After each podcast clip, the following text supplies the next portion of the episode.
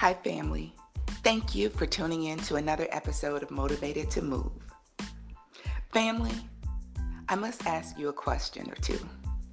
Have you ever found yourself doing things without giving it your all, just to say, Well, I did what I said I would do?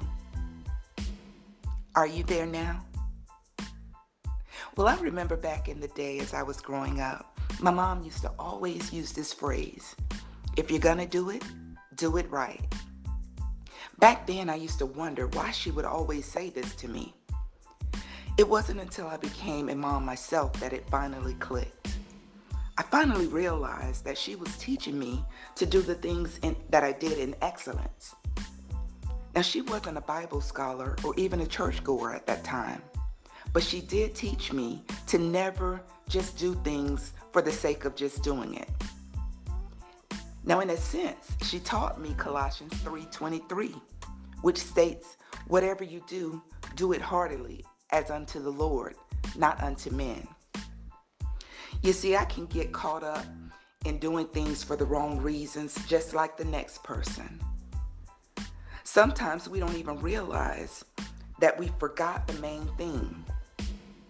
If the Word of God says, work as if we're working unto the Lord, does this mean that we do it halfway?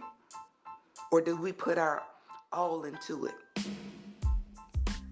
Does this mean that we do what we're called to do? Or does it mean that we don't do it when we don't feel like it? Or we don't do it when we're dealing with our own issues? Absolutely not.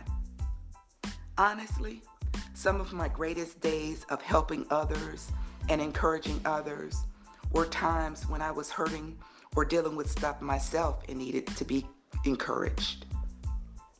1 Peter 2 and 20 says, If you have to suffer for doing something good, God will bless you. So remember, the next time you reach out to help someone, think about it like this Will this please God? So I should give it my all. Now, everyone isn't equipped to do everything, so don't just commit yourself to doing things that you don't have the capacity to handle.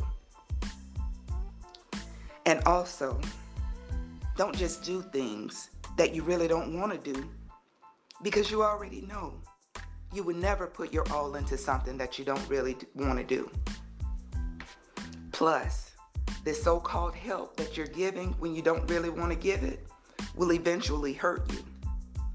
So before you commit to doing anything, whether it's cleaning up, shopping for a gift, decorating, cooking dinner, or just your, your normal work duties, make sure that your works are pleasing to the Lord.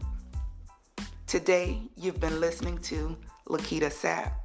Now go do you.